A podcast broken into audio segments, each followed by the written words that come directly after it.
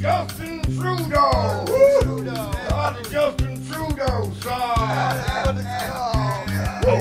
Once upon a time, a man met a woman, and the woman and the man made love.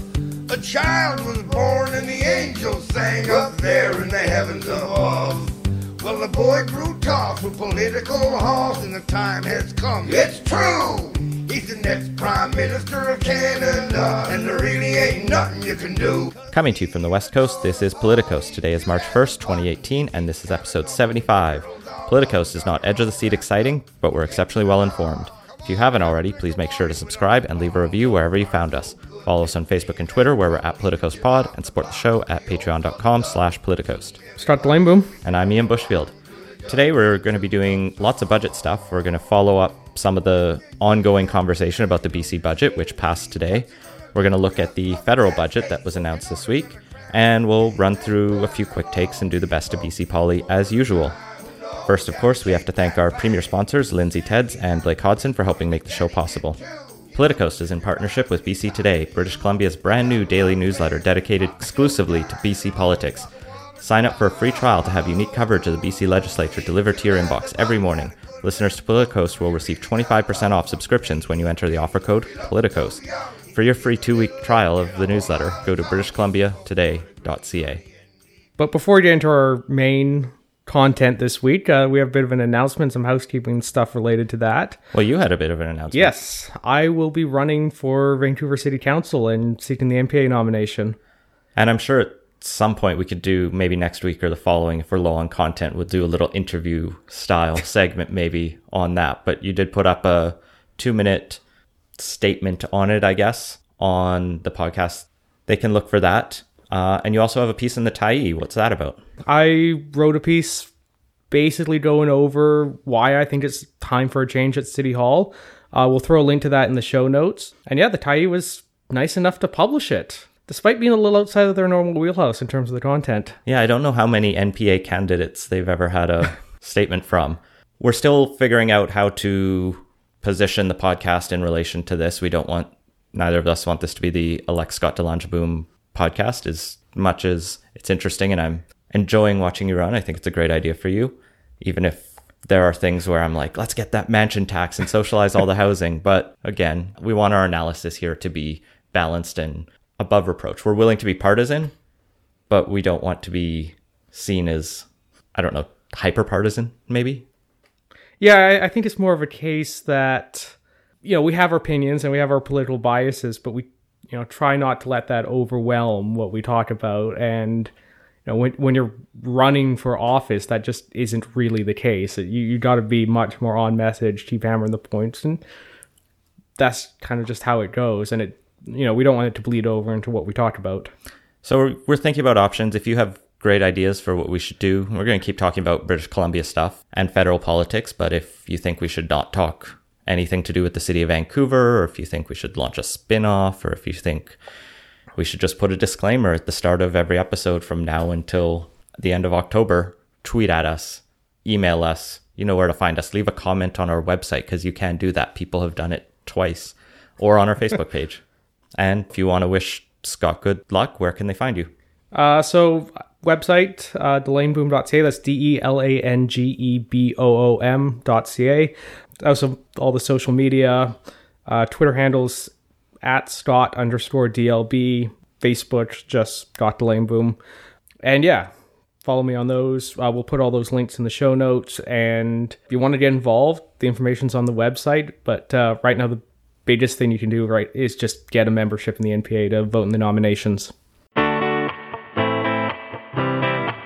Into our first segment, the one guy who didn't like the budget after last week's show, I felt like all of the press out of the budget was great for the NDP. On Pod Keep Our Land, Patrick talked about being in the budget lockup and how all of the NGOs were super excited and all of the unions and everyone was like pretty stoked. And even the liberals' criticism was kind of muted. It, was the token criticism. Yeah, and some of it was the, oh, you didn't actually keep your promise, which I think we said at the time wasn't that big of a sticking point. It, especially because it was promises the liberals campaigned against. But the thing I did see develop over this last week on Twitter, particularly among I forget whether it was Keith Baldrey, Rob Shaw, Vaughn Palmer, one of the one of those guys, got into like some Twitter rants about how some of these tax increases on the school assessment, I think it was specifically on houses over $3 million, that would, you know, unfairly punish grandma who bought her house for $50,000 a while ago and now it's worth $6 million and she's going to have to pay thousands of dollars a year and we're supposed to feel bad for her. Not noting that she can defer her taxes, as Tom Davidoff was pointing out, at essentially a subprime loan. So the government will encourage you to. This provoked a lot of backlash on Twitter. Uh, Justin McElroy wrote a few Twitter like rants back at them, and then CBC said, "Hey Justin, why don't you write that into an editorial?" And he did, and that went viral. But I think the best part of this entire backlash was this guy David Thaw that came out talking about how much money he would personally lose and how bad it would be for him. And it got fantastic when Mike Smyth in the province pointed out this is the same guy who 25 years ago made the exact same arguments when Glenn Clark pitched the same policy. Everything old is new again. Yeah, back when that $6 million home was a $370,000 home.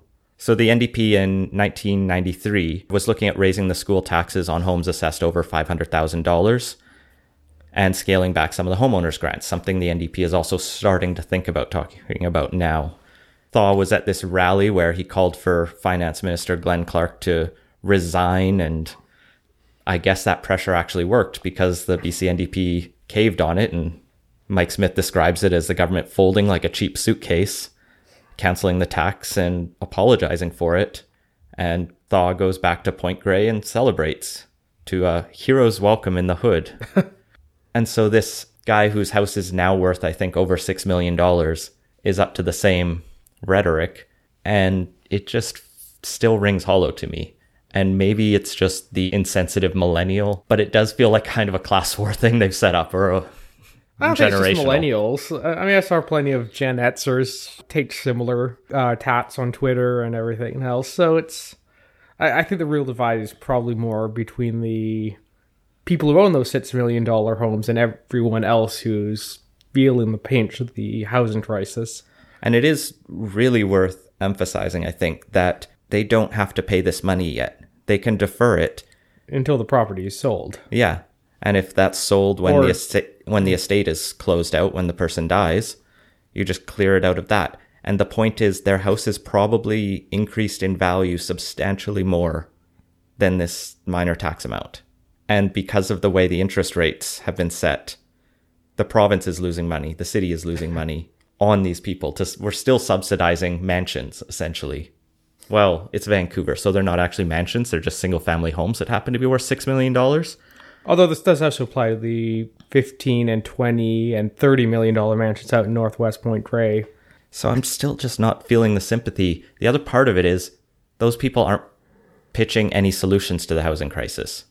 So I'm fine if you want to complain, if you want to bitch and moan about a new tiny ink tax increase on your mansion, but come up with something else. Give us an alternative. I think the much more salient criticism around this tax was whether or not it applied to rentals because when it was initially phrased in the budget document it was just properties over 3 million and that avoids a lot of condos because very few condos are over 3 million in the city but because an apartment building's assessed as a single property basically anybody with you know any significant rental holdings would be paying significant amount of property tax and then that would of course get largely passed on to the renters or the new renters when they move in terms of the rules around adjustments. But you know, it looked like there was going to be a fairly significant tax hit to rentals in a time when the rental rates really low and governments are having a hard time trying to get those rentals built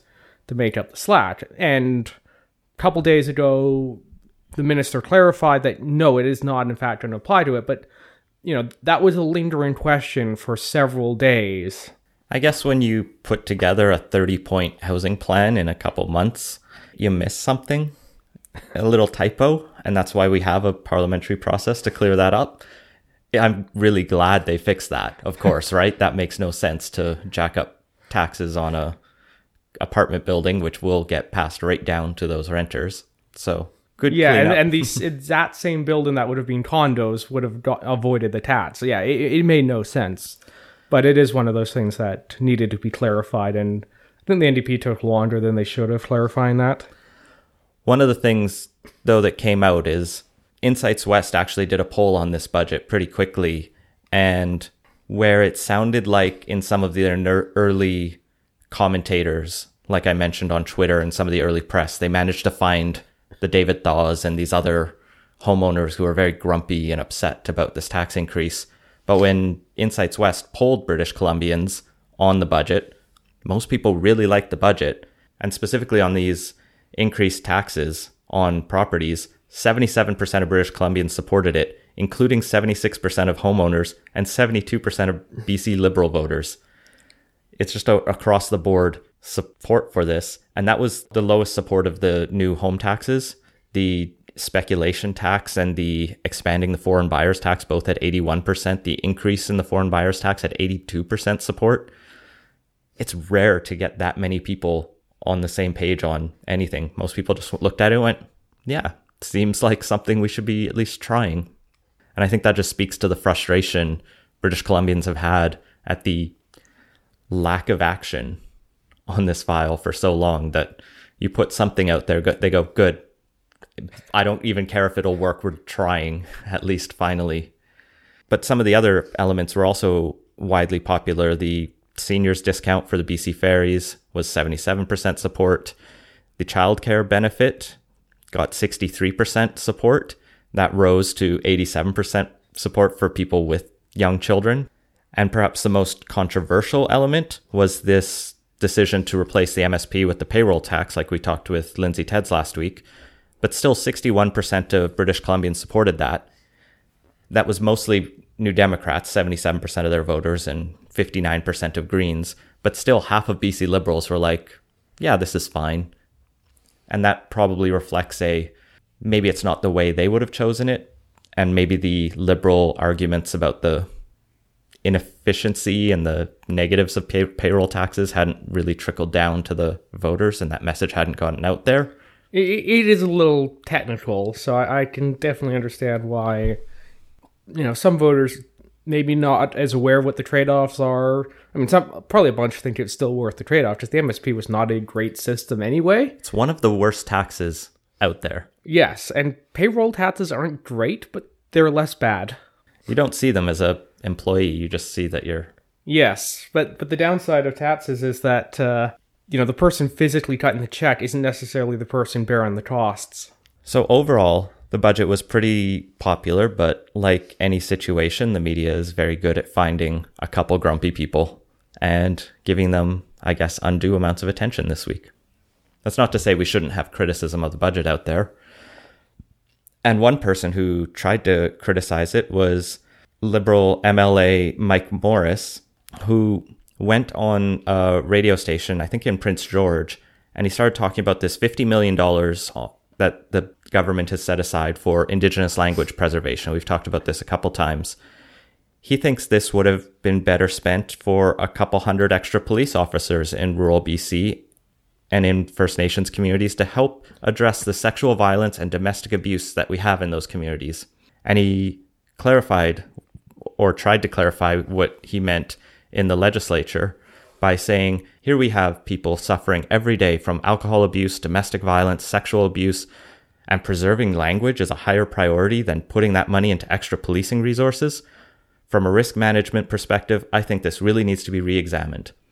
Now, Morris is an ex cop, and so maybe this is a situation where all he sees are nails and he's a hammer, so going to approach it with just throw more police at it. But I did see a lot of Indigenous people and other people working for reconciliation in this province really criticize him for sort of doubling down on the negative stereotypes of First Nations communities and wanting to just throw more policing at it when the Truth and Reconciliation Commission's calls to action do say we need to do things like preserve language and culture as a way to rebuild people's identity and make them, you know, feel like they have a purpose, which is a good way to kind of reduce crime and all these other things anyway. Throwing more cops at things hasn't generally solved problems. Yeah, I mean, there's some of the statistics around First Nations and some of the issues he highlighted. Yeah, they're it's pretty terrible, but this might be a case of sort of kind of identifying a problem and just completely missing on a solution, and, and doing so in a very kind of heavy-handed and insensitive way. And fifty million dollars isn't that much, so the it's just weird to me that he chose this like one pot to want to steal the money from to put into cops and more policing. If policing's his thing and $50 million is all he wanted, like the surplus is bigger than that. He could have just said, we have some money in the surplus or in contingencies all over the place. Why don't we put some of that to policing? Instead, he's like actively trying to undermine some of the progressive policies to keep running the same ones. Yeah, I mean, there is some money in the surplus. And, you know, if you propose that maybe along with some stuff like, you know, better treatment for alcohol abuse, that sort of thing, you know, it might be more defensible, but yeah, this just is incredibly insensitive and tone deaf. I don't know if this is part of a larger problem for the BC Liberals yet, but it's a sort of tone deafness, or maybe it's just a bozo eruption.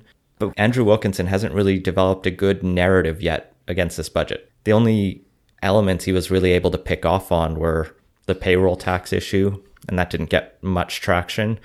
And the other option was maybe like getting the mansion owners in Vancouver outraged, but there's not a lot of sympathy for that camp. So they still seem kind of rudderless. And at this point, I'm wondering if Andrew Wilkinson is just hunkering down for three and a half years until the next election.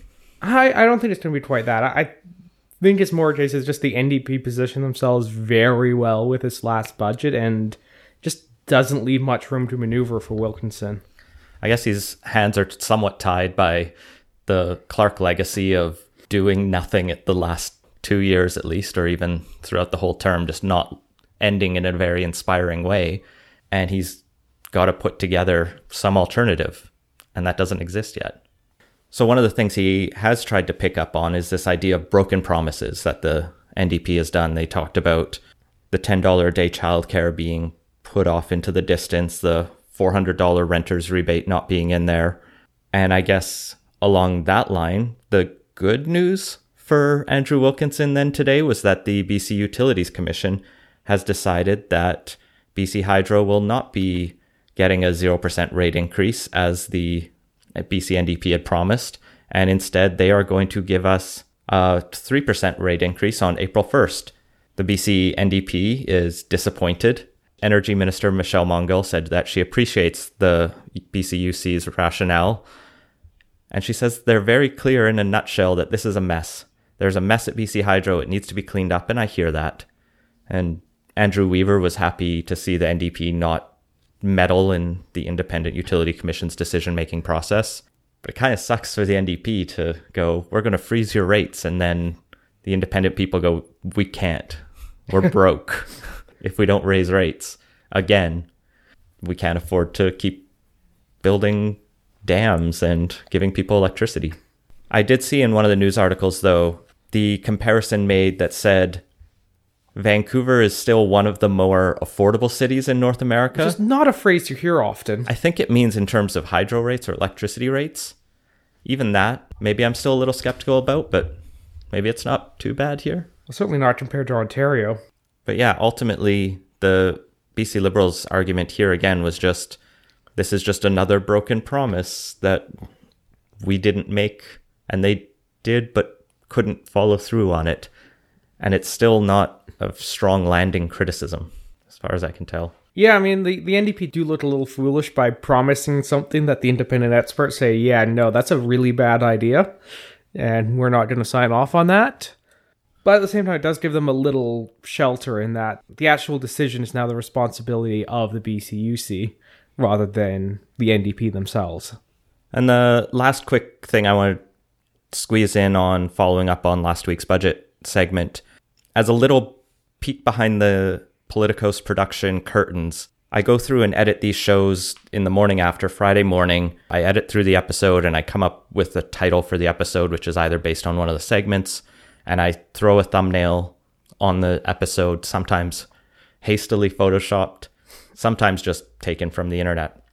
And because we were talking about the budget, we had named it Baby's First Budget because the emphasis of the budget was on childcare. It was the NDP's first budget. And I had initially pitched the idea of baby steps to socialism, but you shot that idea down. That's fine. We try to work on a consensus on our bad naming jokes. But when I put the image on there, I pulled one from the budget announcement, which was Carole James speaking. And people pointed out pretty quickly on Twitter, it looked like we were trying to demean her. And I just want to be perfectly clear we weren't trying to demean her as a woman in politics or her capabilities as a finance minister. We were trying to make a bad joke and it didn't land. So I'm sorry. I changed the image to a thumbnail that just showed the childcare thing from the budget and reached out to the couple people and thanked them for their input. And if we ever fuck up like that again, it's probably my fault. Just tell me and I'll fix it. Moving on to segment two, a double plus good budget. Federal government put out their budget this past Tuesday, and it was pitched as the first feminist budget. A bit of a different tack than the Liberals' last two budgets, uh, although the middle class to get at least sacking billing in the subtitle of the budget. The headline was Equality Plus Growth, and there's lots in here, and we could spend this entire segment just reading the highlights that I copied in from a very helpful Toronto Star article, which of course will be in the show notes. But the big takeaway for me was this emphasis on gender based analysis plus, which the government's been using for a couple years. It was actually first introduced in 96, and I'll get into what it is in a second.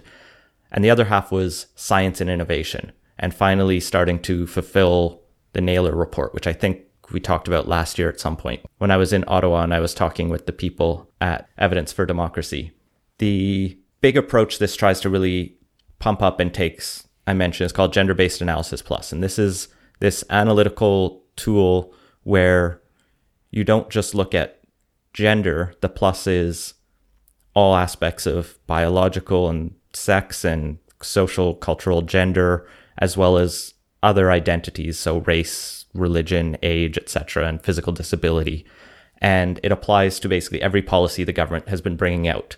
And what they do is they look at this policy and say, could this differentially affect men and women or trans people, etc.? It brings some experts in to try to just actually think about these, look at the evidence, because sometimes policies have unintended consequences. And it's a good way to at least just start to ask these questions and make sure that we are working towards a more equal society where people can take part in the economy if that's what they want to do, because that's the approach this budget's taken. So the big headline about this are changes to pay equity legislation, meaning the government's taking active steps to try to close the wage gap. In Canada, they cite in the budget that the wage gap is still women are only making 87 cents to the dollar that a man is making. And that's even lower for women of color, indigenous women, women with disabilities, etc.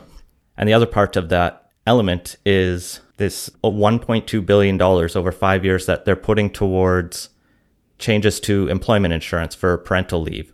So they're topping up, I think it's a five extra weeks, use it or lose it, that either parent can take. And it's gender neutral. So it's actually the dad can take those off or the wife, or if it's two men or whatever family situation you're in, and I think you can have this total of 40 weeks and you can split it however you want. And the goal there is to say it's based on something Quebec has done to really encourage either parent to take the time off if they want in an equal fashion. And it actually has changed the burden, which was usually the mother was always taking time off. And that sets her earning potential over a life down. Because if you're getting regular pay increases and then you take six months or a year off to help raise your baby, then you're six months to a year behind a male counterpart who didn't. So this sort of evens the workload, accounts for some of the a lot of the hidden work being done by women in homes that hasn't really been recognized by society. And it's a good sort of evidence based step. Now, is it big enough? I'm not sure. I'm not the expert on this. Maybe we'll get Kevin Milligan, who's actually done some research on this exact kind of stuff and childcare stuff. But I think it's a positive step. So that analysis spins throughout the rest of the budget. So they throw lots of money, like I said, at fundamental science and research in Canada, like $3.2 billion over five years for Canada Research Chairs and building up big data and supporting granting councils.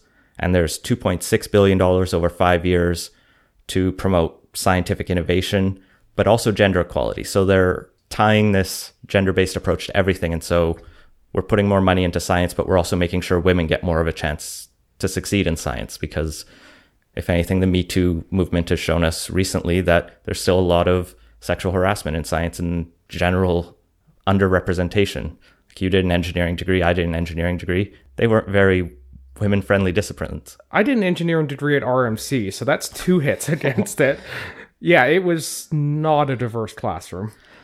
So these are steps to try to rectify the imbalance and at least promote greater involvement. And I'm excited to see that. The bottom line number of the budget is that there is still a deficit of $18.1 billion, and that deficit gets smaller for the next few years, but there's no balance date in the future. So the conservatives are still scared and angry.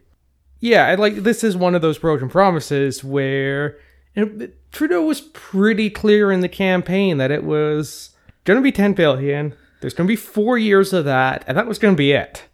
And well, we're at 18 billion now with no end in sight. So it does it does concerns. decrease to 12 billion dollars in 2022. the big focus the liberals have been talking about is debt to GDP ratio and which is, you know, a better metric. And they are I think still in a good area for that. They might be it's still declining. The... It's declining still because the deficit is smaller than the GDP growth. So economists won't chastise them to no end, and hopefully we won't have to be dealing with debt ceiling or debt wall talks because those are monotonous and exhausting. Yeah, and even the economists aren't too concerned about that. I saw Kevin Milligan on Twitter basically saying, yeah, calm down, people. Like, this is not the 90s. We're still running deficits and bigger deficits in the 2020s. Yeah, maybe we'll start to get a little concerned there. But debt to GDP is kind of in the mid 30%. So it's not a huge concern at this moment, but it, you know, something to keep an eye on because it does constrain us going forward uh, if, you know, that number gets too big. So filling out the big ticket items in this budget, there's $1.4 billion set aside over six years to support Indigenous children, both in foster care and promote family reunification, and a bunch of other money set aside to reconciliation. Trudeau's finally starting to talk about how they will end the boil water advisories on every reserve and are putting money to finally do that because it's shameful that we live in a country where people can't drink the water yeah, this is not new technology either. The fact that it's taken this long to even get the money to go forward is. It's the easiest thing to solve. Like, there are intractable problems, and then there's one where you just have to buy some filters. It's a little more complicated little than that, but it's it's literally solvable by just throwing money at it. Yeah, like hire some engineers, hire some contractors. Yeah, it's a question of writing the RFPs, getting them out there, taking the bid, and just you know doing that. It's something that the government is actually pretty good at, and there's really no excuse for not having done that. They're also putting aside $2 billion over five years for foreign aid. And this is the feminist foreign aid program of the Trudeau Liberals because everything has that tinge progressive feminism. And this does a lot towards that, this budget as a whole, I think. There are still going to be calls that you know the childcare spaces they open. I think I saw one analysis say they're looking to open seventy thousand childcare spaces, but we need something like seven hundred thousand to really make up the number of people who can't find affordable childcare in this country. But you got to start somewhere, I guess. So it's a very liberal budget in that it'll say a lot of the right things, put some money into the right spaces, but still disappoint a lot of progressives. What I actually think is more notable in the budget is what wasn't in it. So, if you recall, the Liberals made a big deal a couple years back about infrastructure spending. And in fact, that was kind of the whole raison d'etre of the deficit was no, we need to invest in infrastructure to kickstart the economy. That was the pitch. Well, if you dig into the budget, and I mean dig into it because it's hidden in an annex somewhere, it's actually pushing a lot of that infrastructure spending into the future. And, you know, it's so they're shortchanged by over a billion dollars this year, less, and, you know, other years going forward. And then, it all balances out in the end under this column that's just future investments. That's not, doesn't even have a date assigned to it. It trails off after 2022, but you know that shortfall is made up then. So that's a little concerning, especially because we have some significant infrastructure problems and needs. Take Vancouver for example. You know, sure needs a few new uh, rapid transit lines that we're kind of, sort of getting around to building whenever they finally break ground on the Broadway line, and even that's only going halfway to where it needs to go. Well, and those were things Trudeau campaigned on and talked about in this city during the election. So disappointing there. It's in a way similar to this other promise that got a lot of press initially was this advisory council on the implementation of national pharmacare and they scored big when Ontario Health Minister Eric Hoskins resigned from his duties in Queen's Park to join this because he's going to head this up. And they're like, oh, great. The Liberals just stole the plan for universal pharmacare from the NDP's future platform, and they're going to do it first. But then it turns out this Liberal pharmacare is actually more like kinda care. It's a partial pharma, it's cheap drugs or free drugs for low income people. Maybe if a task force suggests it, I don't know, maybe in 2019, because something else happens that year when the liberals might want to get some gee, positive attention. Gee, what could they be looking at in 2019? Yeah, I don't know.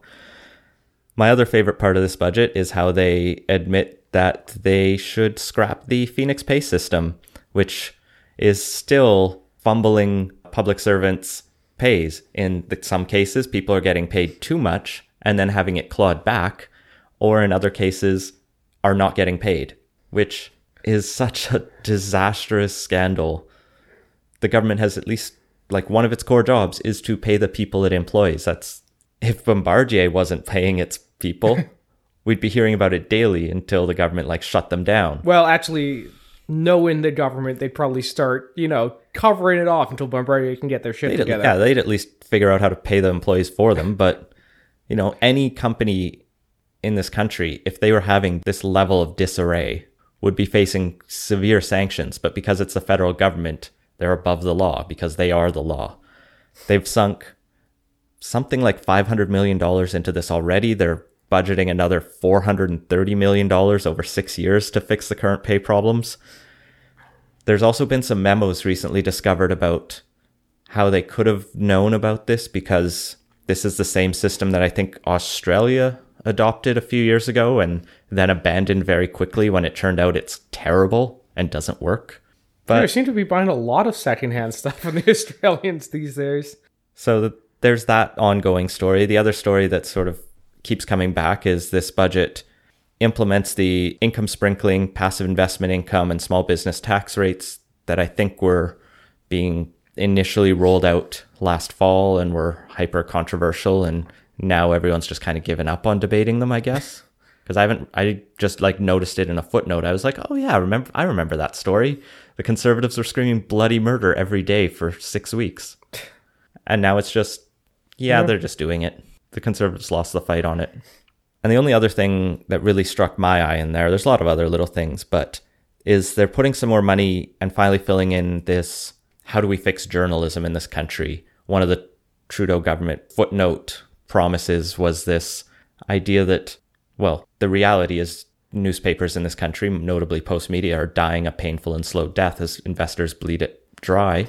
And local journalism is evaporating as media outlets can't afford to hire them because people are expensive to employ and no one is paying for journalism except our lovely patrons.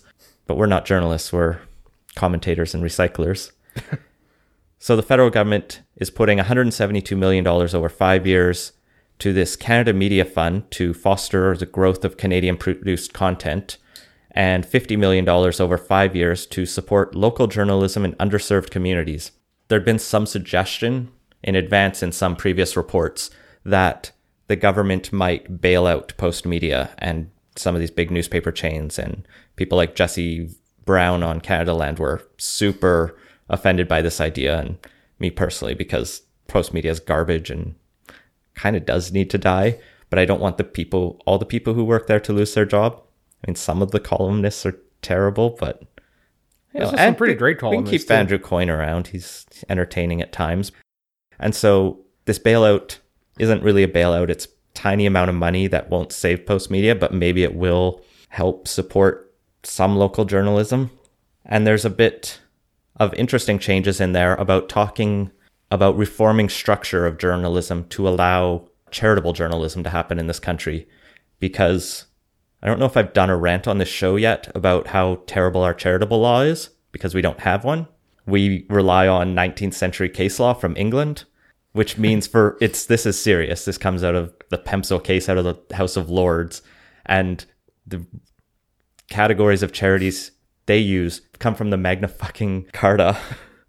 so it makes no sense. Every other democracy in the world has a charities law, and Canada relies on this garbage old precedent. but the Liberals have promised to reform that, partially because of the political advocacy stuff.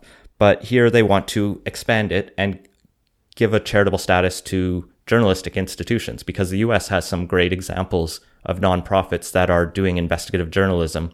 Or some of the models being talked about are maybe your local newspaper spins off a foundation that supports investigative journalism in that area. So I heard an example used like the Winnipeg Free Press, a town that's got a medium market but isn't Vancouver or Toronto where they can really support a daily newspaper, but you could maybe get some money thrown at it with some tax receipts and make it work. And it's just a good idea. Of course, it upsets me because I need to see broader charities reform that they've promised and haven't done yet. Also, the Liberals are going to try to fix the softwood lumber industry with $191 million over five years. But anyway, those were my highlights from the budget. Anything else catch your eye? Yeah, well, when circling back to the stuff that's notable for what's not in there defense, which is our largest single department by expenditure, doesn't really get mentioned, which is interesting because we're, in theory, buying a lot of new equipment that we need or at least has been promised. No, we're not. Yes. Well, hence the in theory. Or at least promised it maybe after the next election. We'll see. So, yeah, our largest department doesn't really get any mention despite some fairly significant ongoing operational and capital expenditures. So, yeah, other than spending 500 million over the next five years on cybersecurity, there just, you know, isn't a whole lot in there around defense, which is a very interesting omission. I think the reality is defense doesn't move votes and doesn't really fit with the Trudeau image. What does he got to win by? Well, it should at least get mentioned somewhere in there, and this is the things we're doing. I mean, even important policy areas should at least get a mention in the budget on what's happening with it, even if it isn't like a highlight or anything. In theory, the budget is the thing we're you know, just what we're supposed to be spending money on this year, not the, hey, look at how great we are about all of these policies we're putting in place, which is, you know, what it's turned into. But I would like to see it go back more to a, you know, this is actually what we're taking and what we're putting out, and here are some policy tweaks we're making as well. So the budget throws a bunch of money at a bunch of places. I saw some people trying to describe it as like a grab bag of things where you could talk about the BC budget, for example, in terms of housing and childcare. Two big things they hit out of the park. The federal budget, I think the main thing here that I saw, at least in it, was this gender based analysis and science spending. There is lots of other big spending in here. And that's why some people, I think, got overwhelmed because if you're the federal government, you can't just focus on two things really well because you have a whole country to run. But I think this is not a bad budget for the Trudeau Liberals to drop on their third year of their first term. There are places where the conservatives will say the deficit's too high and the NDP is going to be frustrated that things don't go far enough or are pretty much all pitched to be election platforms that they're going to have to run against next time. But realistically, it's probably a politically smart budget. Moving into our quick takes, the BC government rolled out its consultation on how it's going to manage oil spill regulations and adjust them to be more strict. This is largely seen as part of the strategy to restrict Kinder Morgan's pipeline expansion. But George Heyman, the environment minister, confidently reassures us that this is about all spills, including some random one that happened in the north at one time, and would apply to both pipelines and also rail traffic and any other way we ship oil across the province. So, the top line items of this proposal are that if a spill happened near a populated area, the company responsible would have two hours to start analyzing and doing a cleanup. If it's in the middle of but fuck nowhere, they'd have four hours. There's another proposal around making sure there are enhanced response plans for geographically sensitive areas. So if your oil pipeline goes near salmon streams or freshwater sources, you need to be able to say what you will do to protect those sensitive spaces. There's another part that goes into how do we compensate the victims of an oil spill if it happens? How much money essentially should we force Kinder Morgan to pay out when it happens, if it happens? And another section that gets into what kind of tools does the provincial government have in its regulatory pocket for marine response? Because most of the fisheries and oceans jurisdiction lands in the federal government's lap, but the provincial government wants the ability to step on that ground.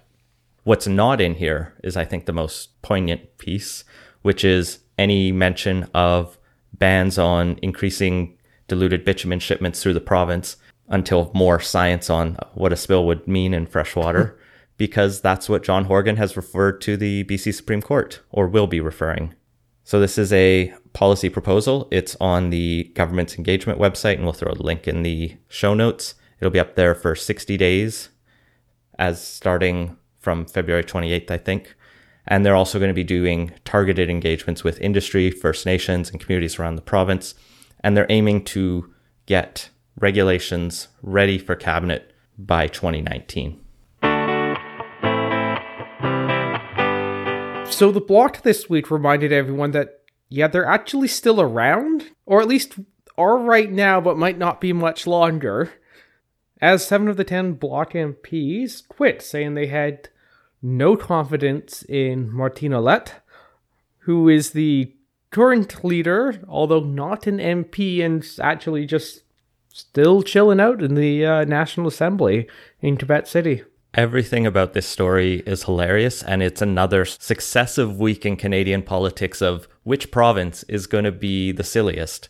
We had Ontario's couple weeks there. Month had, long eruption that still isn't over yet. We had a couple dumb trade wars involving Alberta, and now we have 70% of the party's MPs quitting because they basically thought Ouellet was too tyrannical.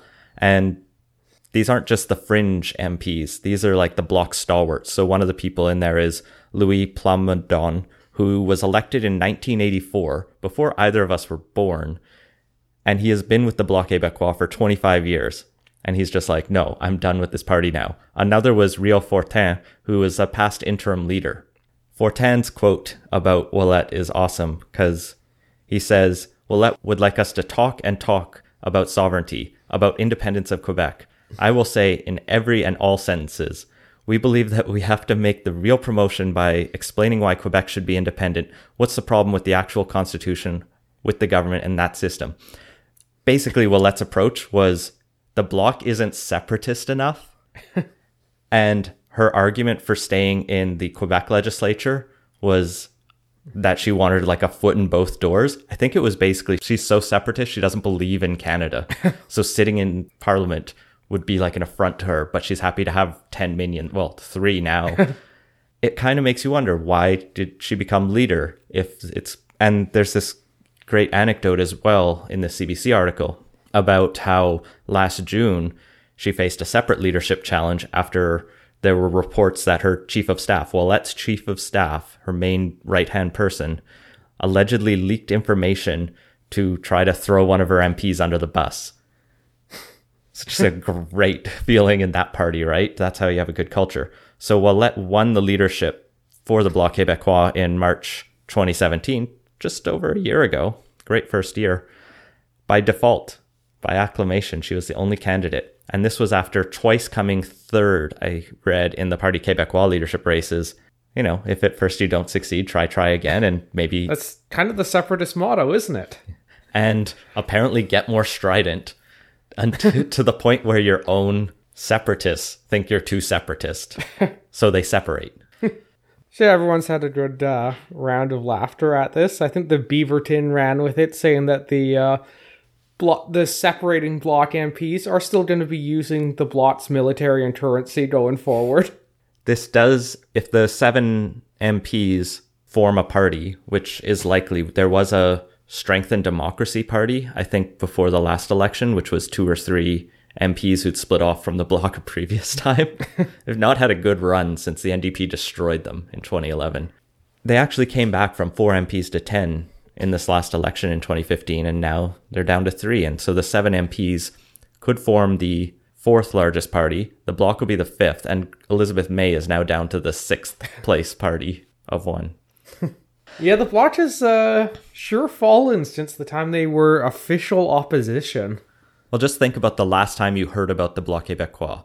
in yeah, that's Canadian why I joked that at the start. Like this whole thing just reminded people that the bloc exists because they basically haven't been relevant for one and a half election cycles now. I shared this story in some places saying, I bet you can't name the leader of the Bloc Québécois without clicking through. Yeah, And maybe that's an English media bias, but probably a bit of it, but you know the the Gen Z that's coming up behind us, they're uh, this is, that's an entire generation that will just not really know what the block is or understand its relevance if they, you know they haven't studied Canadian political history. Well, if that story was silly, this next one we put in because we'd never seen anything quite as ridiculous. A woman in Nanaimo is facing a $100 a day fine because she has rabbits. And it turns out there's this weird bylaw in just in the city of Nanaimo. Nowhere else, as far as CBC could tell, has a similar bylaw, at least on Vancouver Island, where you are not allowed to have a rabbit if your property is less than one acre. And the rationale there was this would somehow prevent people from having rabbits and then like letting them loose and becoming feral rabbits because that is a major problem in the city of Victoria and some places on the island. But this woman has had rabbits for six years, just like a couple that she breeds at home. One of her great neighbors filed an anonymous complaint, and then bylaw animal enforcement officers came and told her that she's facing this fine, and so she appealed the city. It turns out what makes this story even better is Nanaimo allows people with those small houses and properties to have chickens. So you can have chickens, but not rabbits on your property.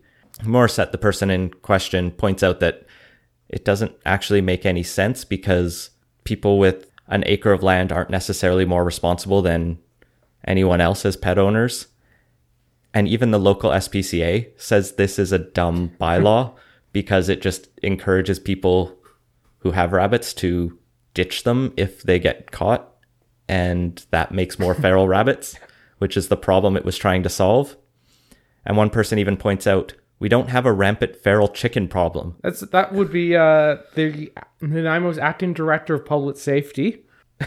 So I think this takes the cake as one of the silliest enforced bylaws in the province, at least for the week.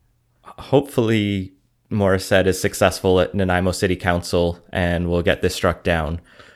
We also know there have been a string of other really weird stories out of Nanaimo that we've have been on our periphery, municipal politics can be so hard to get into that we're going to try and find someone to break it down because there are weird stories about corruption in that city hall that you know you just can't access if you're not there understanding what's going on. So if you're I'm sure it's amazing, but yeah, it gets a little inside baseball for for you know two outsiders to talk about. if you're a listener who lives in Nanaimo and gets it or knows what's going on and wants to come on the show, shoot us an email and we'll talk. Two cats who live and play with the sheep.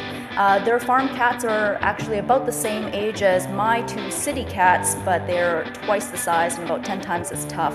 Their cats actually sleep, by the way. Their cats sleep with the sheep during the winter outside, and they actually ride the sheep out to pasture. It is the most adorable thing. I know, skeptical looks coming from the other side. They're actually photos of their sheep, uh, their cats perched on top of these sheep riding out to pasture. And closing off with this week's Best of BC Poli, I think one of the most popular tweets this week came after Bowinn Ma was in the legislature, and you just heard the clip of her talking about cats. And people were sort of asking her about what's her deal with cats all week. And so she tweeted finally, and you can find her at Bowinn Ma. Someone joked that I might be in the running for the MLA who has talked the most about cats in the chamber this term, but how could I not? Look, this BC farm cat hitches a ride on its sheep friend out to pasture in the morning. Support BC agriculture. Hashtag buy BC. Hashtag feed BC. Hashtag grow BC. Hashtag BC Poli. And she has a picture of a brown sheep with this adorable white cat sitting on its back. And you can't help but go, aw. And so this is just an endearing, heartwarming tweet in my eyes. It's not particularly hilarious, but. And I give her credit for never going off message with the uh, end bit of that tweet there. um, next up, Craig Van de Veen had some thoughts on the fuel spill from HMCS Calgary that happened this week just off uh, Vancouver Island. And he tweeted, Unfortunate name for that ship spill. Why couldn't it have been HMCS Vancouver that spilled? I'm sure BCians will find a way to pin this on Alberta. You can find him at Craig underscore VDV. And finally, just as we were starting to record, I saw Shannon Waters at So Bitter So Sweet tweet at us one of the things said in the legislature this week by at Kyllo Greg. He, I guess, was asking a question about tax competitiveness and said, trying to explain tax competitiveness to the members opposite is like trying to explain thunder to goats. They're not allowed to use silly names and fake ministerial titles anymore, but they can still be creative, and I appreciate that. So good work, Kyllo Greg. Everyone else can make sure to nominate tweets for next week's show, or if you happen to be listening to Question Period and find some good quips, tweet those at us, and we'll throw those in as well use the hashtag hashtag best of BC Poli. And that has been PolitiCoast. Find links to the stories we mentioned in the show notes at politicoast.ca. Make sure to subscribe wherever you listen to podcasts and follow us on Facebook and Twitter at PolitiCoastPod. Leave us a review and let us know what you think. Support the show and get early access to our interviews at patreon.com slash politicoast. And if you have ideas for the show, feel free to send them to us. Thanks for listening. And if apologies offend you, fuck off.